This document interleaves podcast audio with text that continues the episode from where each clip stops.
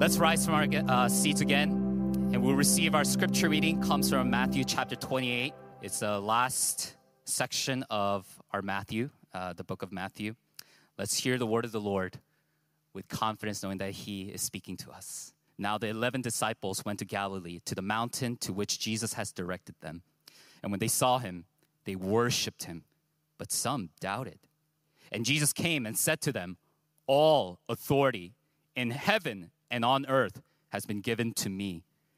Go, therefore, and make disciples of all nations, baptizing them in the name of the Father and of the Son and of the Holy Spirit, teaching them to observe all that I have commanded you. And behold, I am with you always to the end of the age. This is the word of the Lord. Thanks be to God. Please be seated. Good morning, KCPC. How are you doing? Good. How are you really doing? Welcome if you're new. Uh, we can't wait to talk to you and meet you.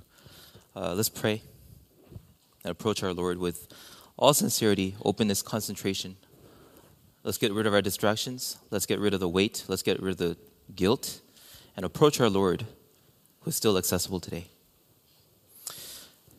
Heavenly Father, not one more word more, not one more word less, but help me proclaim the word that this word, this passage has put in my mouth today.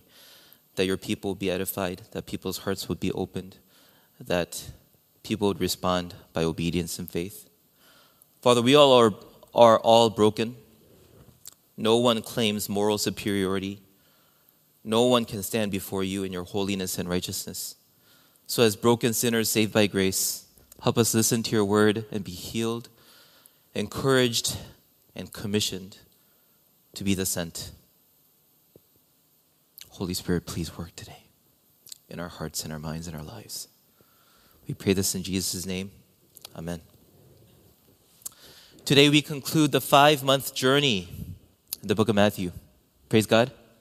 Praise God. He's been so good to us. We conclude with a text known as the Great Commission. Uh, this can be found not just in all four Gospels, once in each Gospel, but also uh, in one other text. It's in five places that we see this. It's that important. Any recording of Jesus' life mentions this. Matthew 28, 16 to 20, Mark 16, 14 through 18, Luke 24, 44 through 49, John 20, 19 to 23, and Acts 1, 4 through 8. This is called the Great Commission that creates the sent, who we are as a church. That's our motto. Dictionary.com defines a commission as this the act of committing or entrusting a person or group with a supervisory power or authority to do something. Two, an authoritative order, charge, or direction. Three, authority granted for a particular action or function. The significance of the Great Commission cannot be downplayed or understated or washed and diluted. The Great Commission is the last command from our King. It is our current marching order, and I would dare say, dare say, the purpose of our lives right now. Amen. It is the purpose of our lives, and yet we are not consistent with that. So we would do well to discover everything we can about this great commission to structure our lives and our communities and the way that we think about the world around this commission. Please be blessed by this. a lot of points, verse by verse. Let's go through this. Number one, let's look at the slide. The first thing you could do to obey the Great Commission and understand it is to listen to our resurrected King. Verse 16. Eleven disciples went to Galilee and they met the resurrected Jesus there uh, to the mountain which Jesus had directed them. Now, what makes this commission so great? Every commission and its importance is only judged by the authority and power and the importance of the commissioner. Batman has his commissioner Gordon. Christians have their commissioner greater than Gordon. We have Jesus Christ who is resurrected. What does that mean? This commission is so great because of who said it.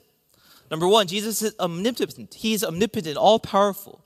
The resurrected Jesus, who has seen past death towards the victory of God, gave this order. And we are not sent by a dead leader who we have to commemorate every year. We are sent by a living God who lives amongst us and in us. The uniqueness about Christianity is this that's where our certainty comes from. Other religions guard or decorate or do pilgrimages to the grave of their founder. But I've never been to Jerusalem before. Many of you haven't. Why? Because Christians are sent by the resurrected King who dwells within us every single day. It's totally different. Our commission is a living one. Number two, Jesus is omniscient. Being commissioned by Jesus is like hearing advice from a time traveler who goes back to the 1990s and says, buy Google, Apple, Tesla stock. Don't forget Bitcoin for a while, right? Jesus, who has seen the victory of the church and the revelation of John and the apocalypse and the way everything unfolds, says the Great Commission is how we get there. No other thing will get us there. The Great Commission is the way towards the future. How stupid it is of us to ignore the omniscient advice of a risen king. And finally, Jesus is not just omniscient, not just omnipotent. What if he's, evil? That's scary, right? But he's omniscient, omnipotent, but he's also benevolent, omnibenevolent. This Jesus died and came back from the grave for us to save us, to love us, to give us life and purpose, to find to give us the meaning of our lives. He, he died and rose from the grave. We can trust this commissioner. Verse 11 refers, sorry, verse 16 refers to a mountain. And a lot of us might be saying, is this the only thing that we have to be doing right now? Like, what about the Mount Sinai? What about the Mount of the, uh, where Jesus preached the, the uh, sorry, the, the, the great, the blessings, right? Uh, the Beatitudes, sorry.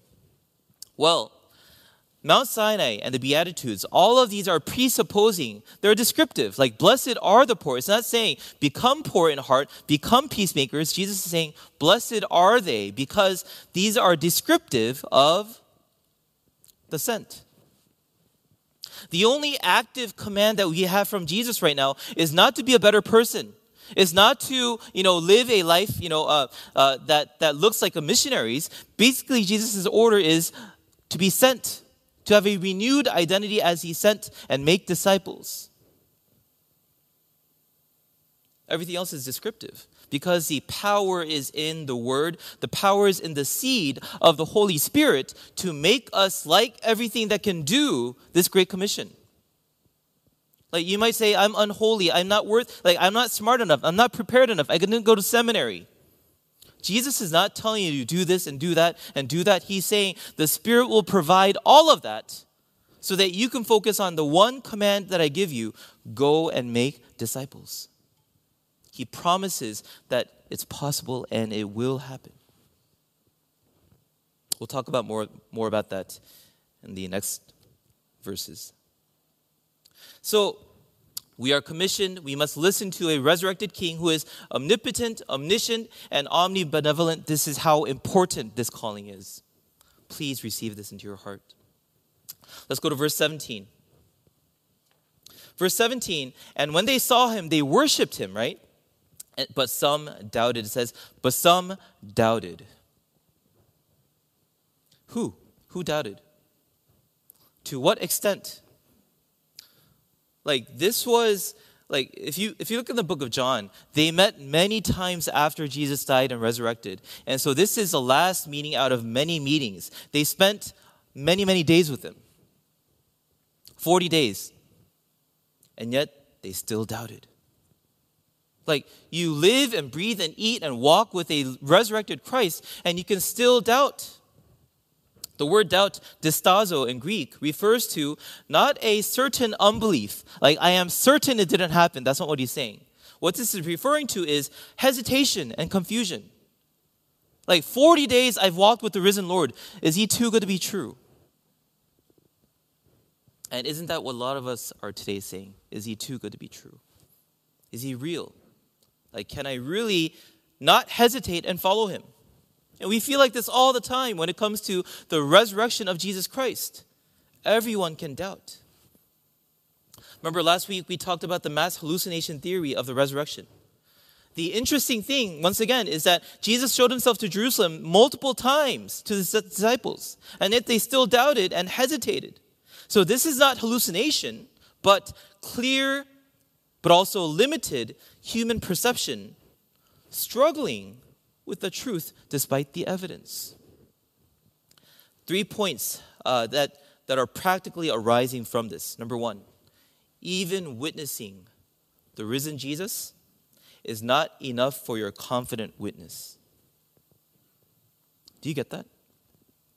A lot of non believers say, Show me the Red Sea open, I will believe. I think there was a famous debate between an atheist and a believer, and the atheist said, If you know, the, the heavens opened and God said with a booming voice, you know, I am calling you to be a Christian, and there's like letters being written in the sky, he, would, he said he would believe. And the Christian basically told him, no, you'd probably think that's a hallucination.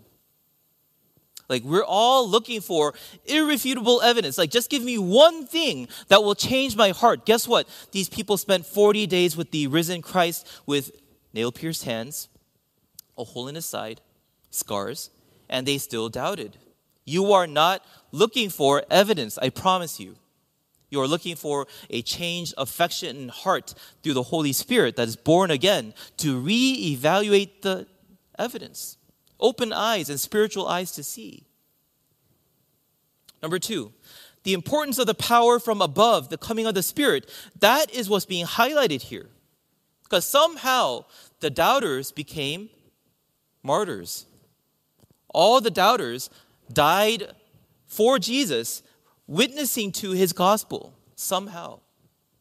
How did that happen? Because the Holy Spirit came on Pentecost and indwelled their hearts, and fearful people and doubters and skeptics became martyrs for the sake of Jesus Christ.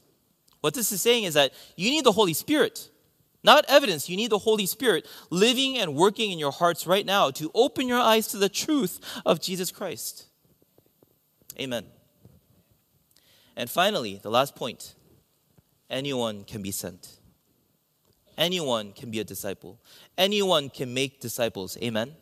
In fact, nobody is exempt as a Christian. Nobody, even the doubters. There is no such thing in the Christian world as Christian elite. Like, is the intercessory prayer team gathering in the back every Sunday praying for us 30 minutes before this worship service? Are they the elite that takes care of all of our prayer? No, we have to pray. They're setting a model, an example of what we should be doing. Is there an elite squad of evangelizers?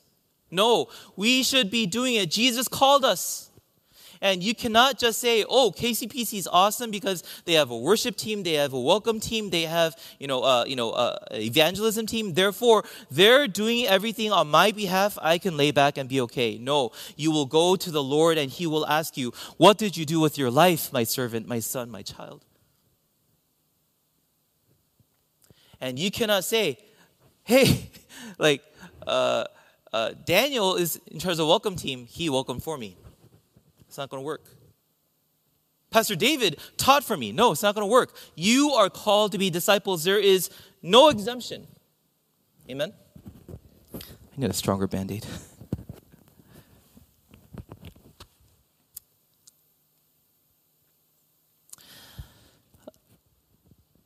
I know a lot of you doubt Am I good enough? Am I smart enough? Am I persuasive enough? Am I ready? I am not a good preacher.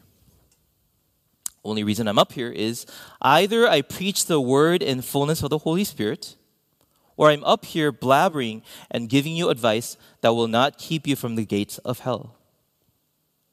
That's the only reason I'm up here. Not because of my talent, because but because of a commission.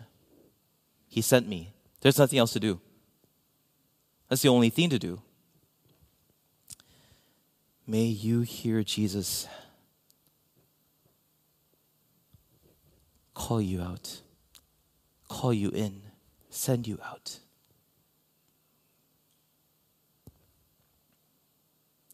Verse 18, and next slide.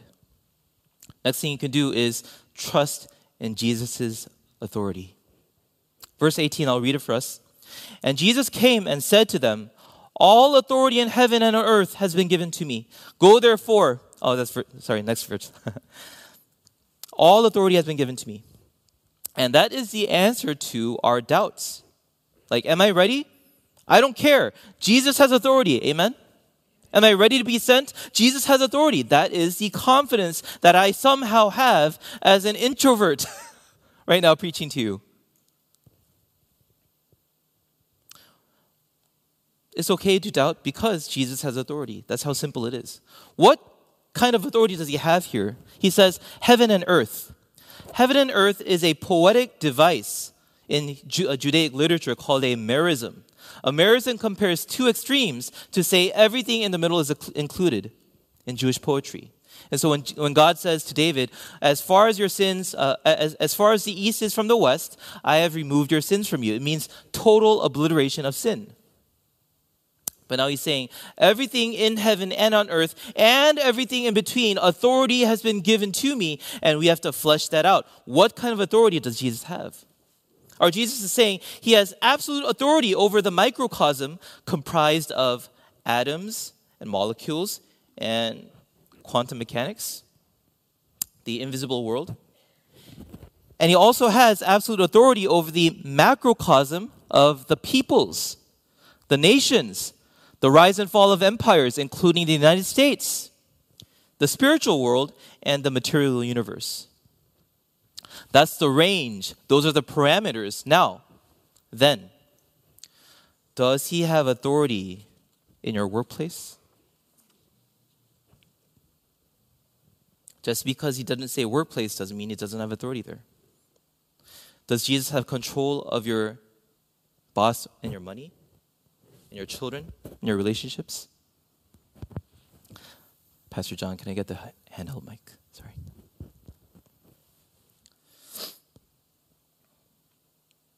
Parents, do your children belong to Jesus or to yourself? Spouses, who do you belong to? Your husband, your wife, or to Jesus?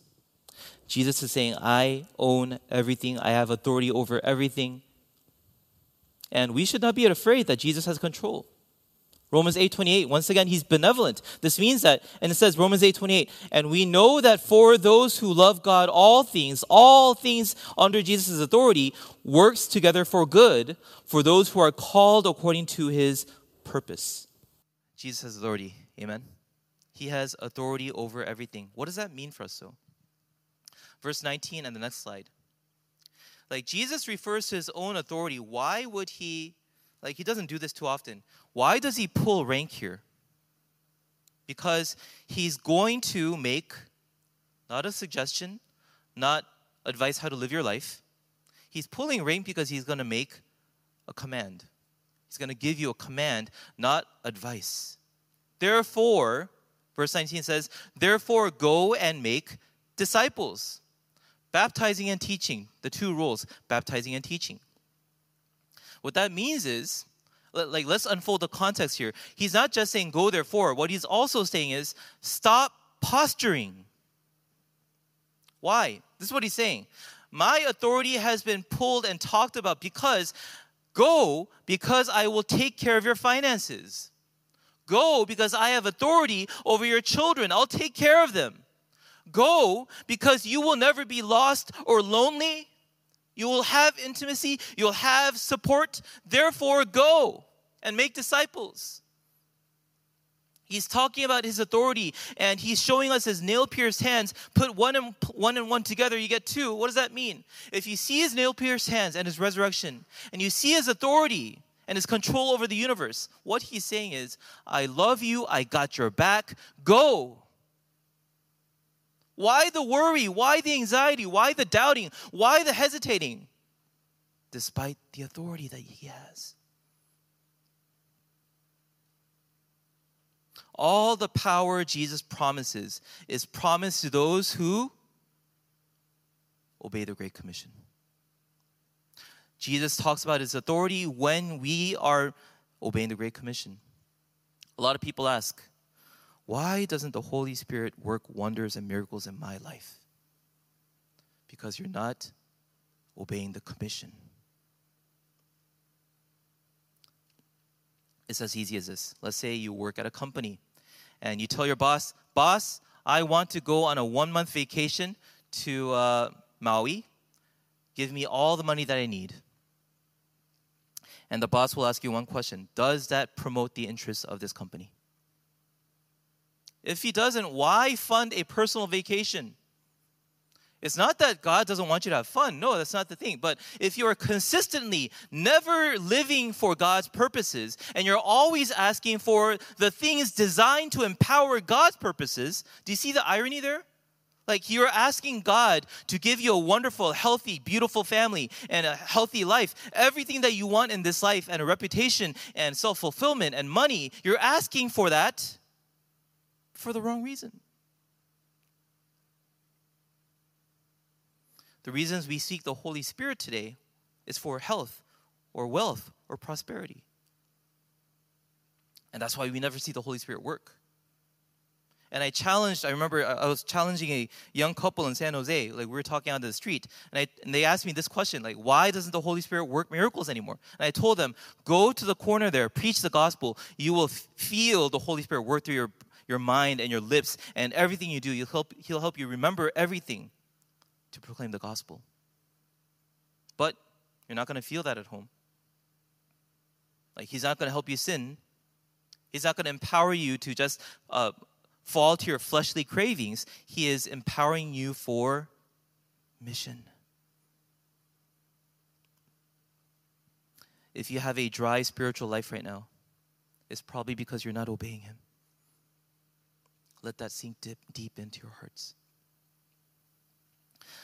If we look at the next slide, uh, there's a book by uh, Soul Searching uh, by Christian Smith and Melinda Denton uh, called Soul Searching The Religious and Spiritual Lives of American Teenagers. And that was quite a while ago. Uh, and it coined the term called MTD Moralistic Therapeutic Deism. That is what Christianity is today moralistic and therapeutic deism. What does that mean? This is a summary of what those teenagers believe that are now in their 20s and 30s right now. Number one, God exists who created the world and ordered the world and watches over human life on earth, but he's kind of cool with it, okay? No agenda, no plan. He just wants to see us have fun. And then number two, God wants people to be good and nice and fair to each other. As taught by most other world religions, Christianity is not unique. So you don't have to be a Christian to be good and nice. Number three, the central goal of life is to be happy and to feel good about oneself. Every like teenager under this generation believes that somehow. And the American, American dream and the immigration life didn't help. Number four, God does not need to be particularly involved in your life. He, he, he's not that interested in you unless you need a problem solved. That's statement number four. Number five, good people go to heaven when they die. And if you put all five of those together, this gave birth to the most self infatuated, narcissistic, lukewarm, hedonistic Christians in the history of the church. Me, me, me. It's all about me. Like, how much coffee does the church have? Like, you know, like when I come to church, will I be taken care of? Will someone meet every single one of my needs? And people come to church out of consumerism. That's why the Spirit isn't working today in so many churches right now. Because of MTD, moralistic therapeutic deism all the power and all the ability and all the presence and the comfort of the Holy Spirit is given to those who are suffering in obedience to Jesus Christ. It's meant to empower them and encourage them and to give them presence and to solve their loneliness and to give them resources. That's why Jesus talks about his authority to give you a foundation to go here are some questions that can arise. Let's go to the next, next slide. Number one, what if I don't have enough blank to obey the Great Commission? Money, time, or energy? What if I don't have time for that? That is the problem. We try, I think this uh, sentence is actually pretty good. Uh, repeat after me, okay? We try our best and use all of our money, time, and energy to do things Jesus never asked us to do. That's why you don't have money, time, or energy. You're using it on things that Jesus never asked you to do. I don't think I have to emphasize this too much. Let it sink in. Let it sink in. Okay. Number two, do I have to be sent? Can, and what I'm saying is, can I just be a sending missionary? Do I have to be sent? Acts 1 8 says, You will be my witnesses in Jerusalem and all Judea, Samaria, and to the ends of the earth. I don't see, sorry, in today's passage, maybe if we looked at all of uh, biblical theology about missions, we can find a role for sending missionaries. But in today's text, and I am a servant of the text, in today's text, I don't see sending missionaries. All I see is sent people. But here's the thing we are either sent locally to Jerusalem or Centerville. You're sent to KCPC, amen. Or you're sent regionally to Judea or Fairfax for this greater area, right? Or you're sent across boundaries to Samaria or to Mexico, for example, or Canada, or to the extremities, ends of the earth, like the Middle East or China or Africa. And the only issue is not whether you're sent or not. The only issue is not whether you're commissioned or not. The only issue is where you are sent and commissioned. Where are you planted? Where has the Lord commanded you to go? And I notice uh, I happen to see you pretty often. I think you're planted here. uh, I think you were sent here. Did you hear the commission of the Lord, though? Amen? That was deafening silence. uh, did Jesus send you? Please, yes. uh, there are no sending missionaries in today's text. If you're curious, come to our missions training. Um, but today we're talking about the sent. Only those who hear the voice of God and go. Number three, do I have to start locally? Uh, a lot of missionaries tend to want to go very far away, but sometimes for the wrong reasons. Because, listen to this it says Samaria is next. Like Centerville is first, and then, uh, you know, uh, somewhere, like Samaria is really interesting. Those are people that Israelites thought of as political traitors and uh, their enemies. They hated them, they saw them as lower than dogs. And Jesus says, Go to Samaria.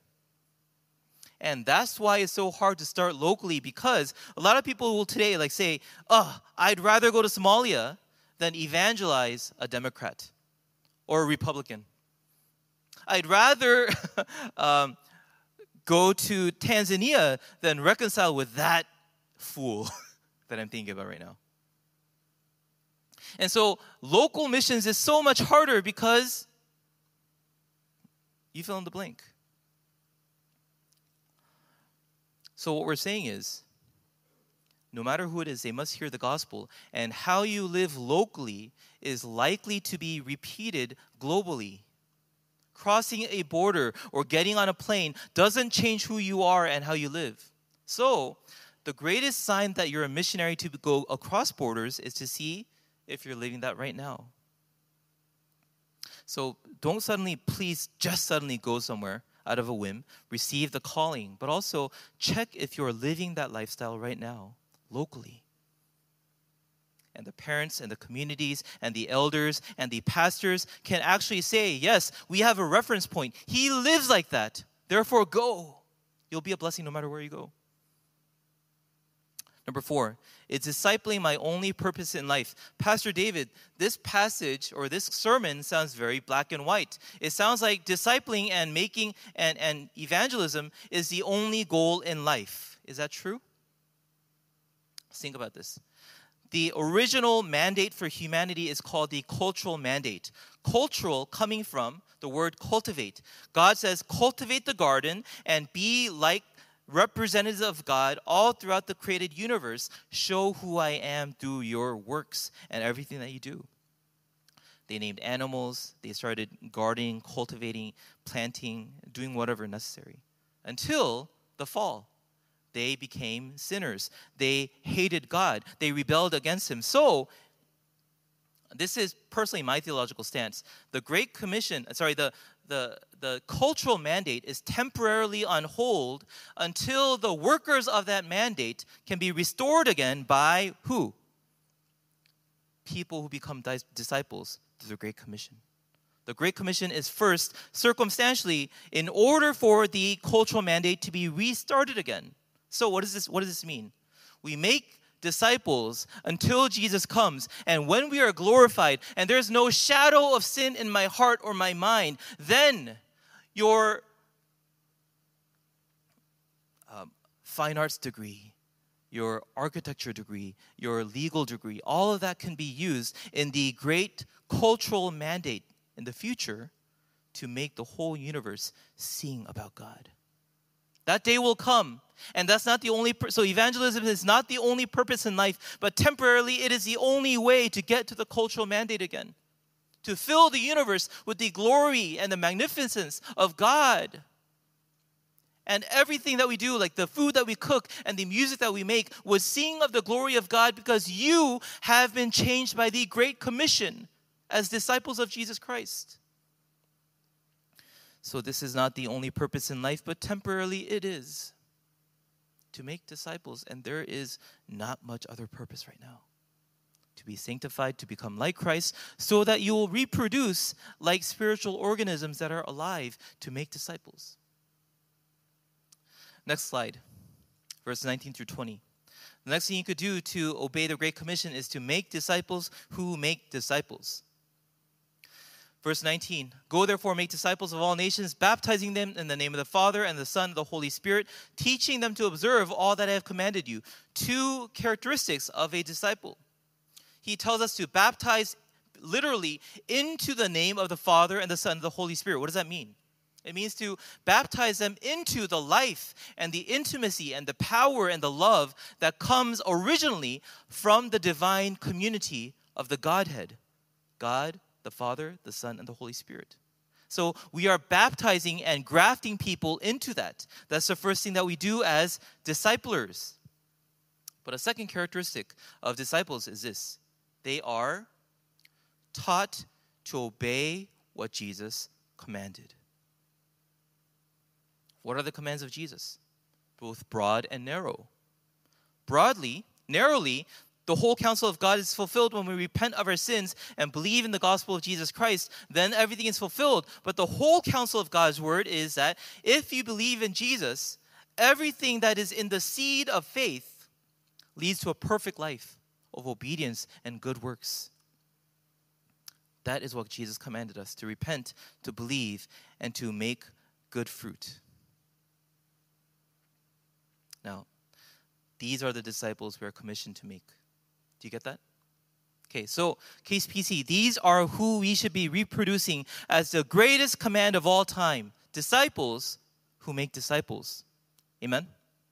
It's disciples who are born into the family of God and they're regenerated and they're saved from their sins, and then they teach other people while also learning how to obey Jesus. That is the only function of the church. Let's go to the next picture, the next slide. This house is called the Farnsworth House. Built back in the 1950s. This, is, this isn't a recent um, uh, building, it's very old. Uh, the client was named Dr. Farnsworth. She commissioned an architect to build this home, uh, Mies van der Rohe. And the architect put all of his passion for modern architecture, for simplicity, for transparency, for saving material. He put all of his love into this building, simple and streamlined. The glass walls blurring the difference between outside and inside is the work of very good work. Here's the thing though after a huge bill and after building this house, the client who commissioned this building hated it.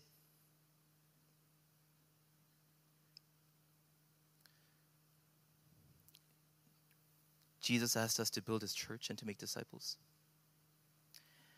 and stupid pastors like me come to create EC 9A 2E, the One Church model, student centered ministry, all these paradigms, all these systems and structures, and I'm passionate. I, I've devoted my life to that basically, to create all these substructures. And I'm honestly sometimes very proud of it. But then when I go to sleep at night, when my children go to sleep and I have 10 minutes of silence, I ask, Jesus, is this your commission? 80% of my work is systematic right now. I feel like a communicator. I feel like a lobbyist. I feel like a, a, a, a diplomat right now. And 20% of my work is actually making disciples.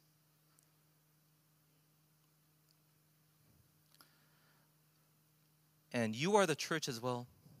When Jesus says, go and make disciples, and you, you know, do all these things that are passionate, well intended, um, not with the power of the Spirit, but maybe by your own natural giftings. And Jesus might ask you one day, Did you make disciples who make disciples? I like another analogy, a boat making analogy. Jesus asked us to fish for men, amen? He asked us to fish for men. And here comes a seminary student who's reading a manual about boat building for three years, forgetting that Jesus walked on water. We're focusing on building boats all the time. And so after three years of seminary, I come and we create structure after structure. And a lot of people are like, hey, David, I noticed uh, you're good at building boats. So I keep on building boats on the shore, never going to fish. And then some people come back for after service. It's like, uh, our boat has a leak in it. So reinforced bottoms, whatever. Our boat, uh, there's a lot of like storms in the, uh, in the lake that we, you know, row in. So give us a reinforced higher deck, whatever it is. And forgetting that Jesus calmed the storms. Boat after boat, we make it and make it and make it, and then we send the boats out only to find out they're being used as cruise ships. Like you're selling coffee on boats. Like you're not fishing for people. You're not. There's no fishing rods on some boats even. Like not, some students are not designed to save souls right now. And there's soon after soon, boat after boat, system after system that isn't designed to produce disciples. And I'm like, what's going on here? We're, tr- we're trying to fish for men. And all we're talking about is fellowship, loneliness, like, you know, uh, mental and emotional issues. These are all important. But the Spirit was promised to take care of that so that the church could focus on going out his Spirit. Do not underestimate the presence of God in your heart. It will solve everything personal and vertically relational with God and horizontally relational with creation and all people. The Holy Spirit will take care of that so that you can go. Go. Let's catch some fish. Amen. Let's catch people. Let's go. And stop making boats after boats and like strengthening the nets, forgetting that Jesus actually caught the fish out of a word of his command. We aren't fishing. We aren't doing what we're supposed to do. And I wouldn't be surprised if God said one day, KCPC, you're no longer relevant to my mission. What if that happens? We need to go. That's all I can say. Amen. You said amen. Let's go to the next slide then. We need 50 people.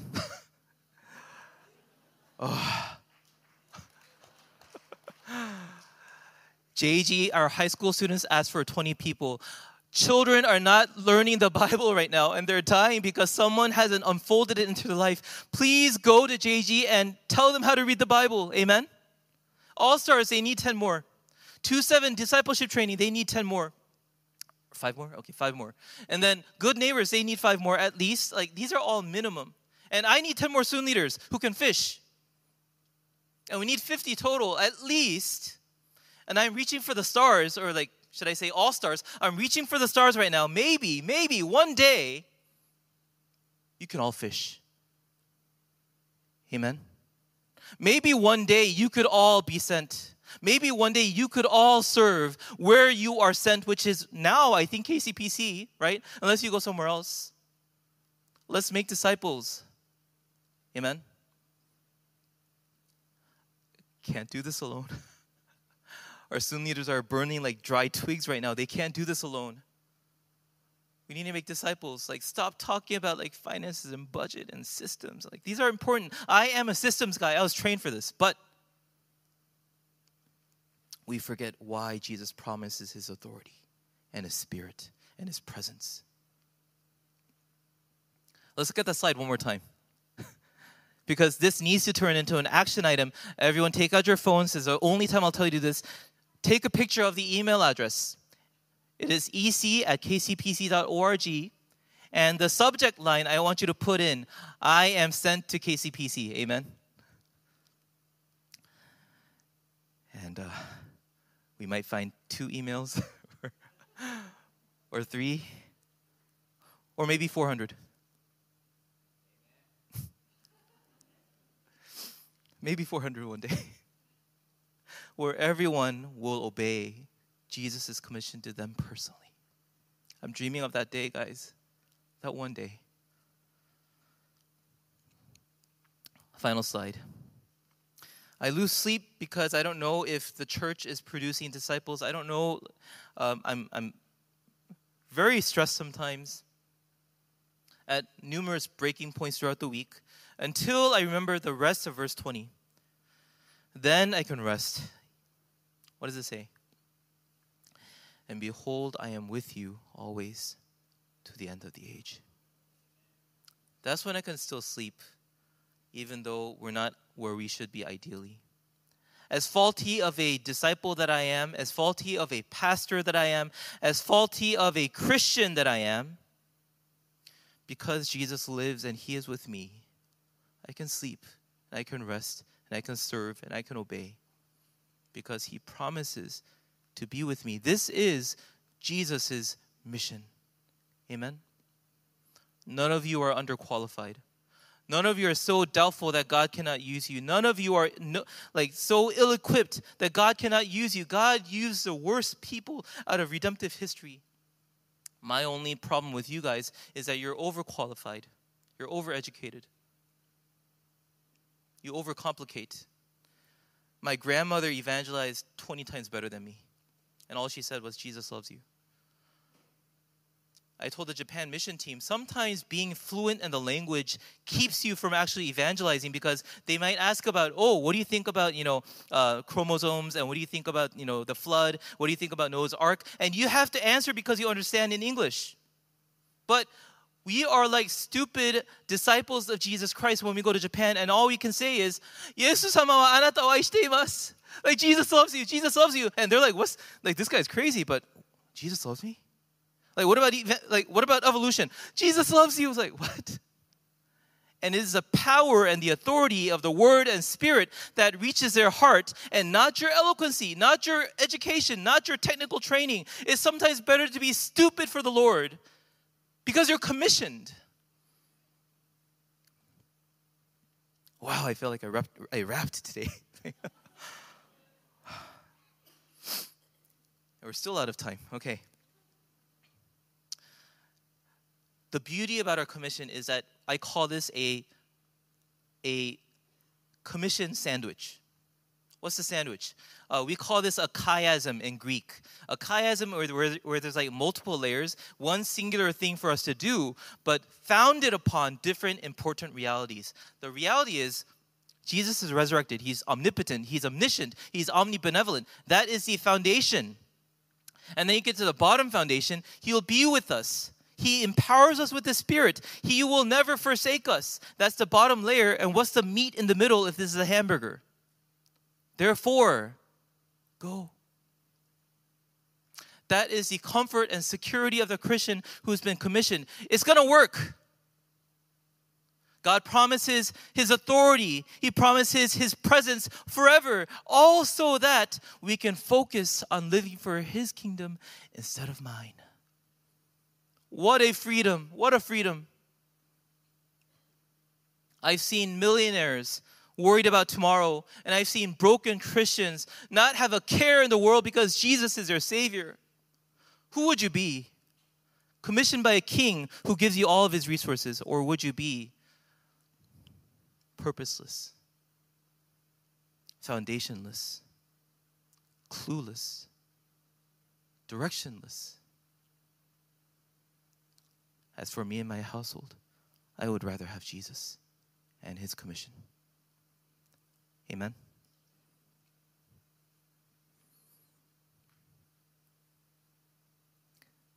I'm just going to pray as a conclusion of today's sermon.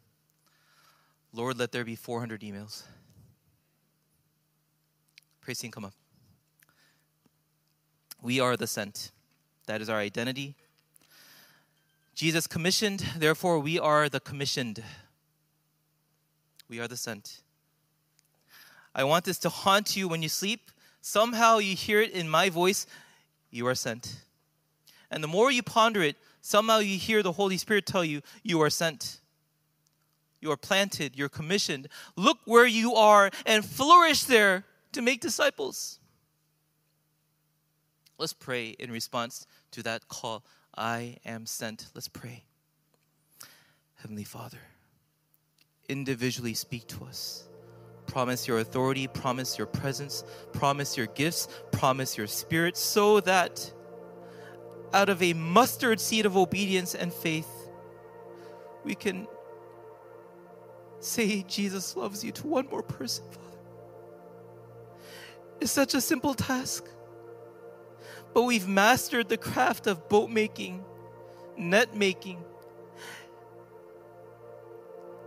building lighthouses, even command structures, systems. We've mastered everything just to stay away from the thing that you've actually told us to do, which is to make disciples and preach the gospel. Help us, O oh Lord. Help us, O oh Lord. We are sent. You commissioned us. You give us everything that you have so that we wouldn't worry, that we'd be free to do what you bid. And you didn't give us advice, you didn't give us a suggestion, you gave us a command that comes from your belly. And you saw the victory of the church. You saw the victory of me personally. You saw what I would turn into and who I would be, beloved as a child of God. You saw my complete storyline. And you still call me. You say, You are the sent. Father, we need individual and communal inspiration right now that only comes from you. A pastor cannot commission, a leader cannot commission, but our Lord and the resurrected King Jesus can. And so he calls out to us today You are sent. Go, therefore, I give you everything. I give you my love, I give you my blood, I give you my presence, I give you the Holy Spirit, I give you my promises, I give you my community. Go, therefore, and make disciples. Father, we hear that ringing in our ears. May it produce a simple act of obedience by faith. That the starving and thirsting nations and peoples, and the children around us, that the family members around us, and the relatives around us, and the neighbors around us would hear the gospel of Jesus Christ and be saved. Yes, Lord. So commission us. Send us, Father. We pray this in Jesus' name. Amen.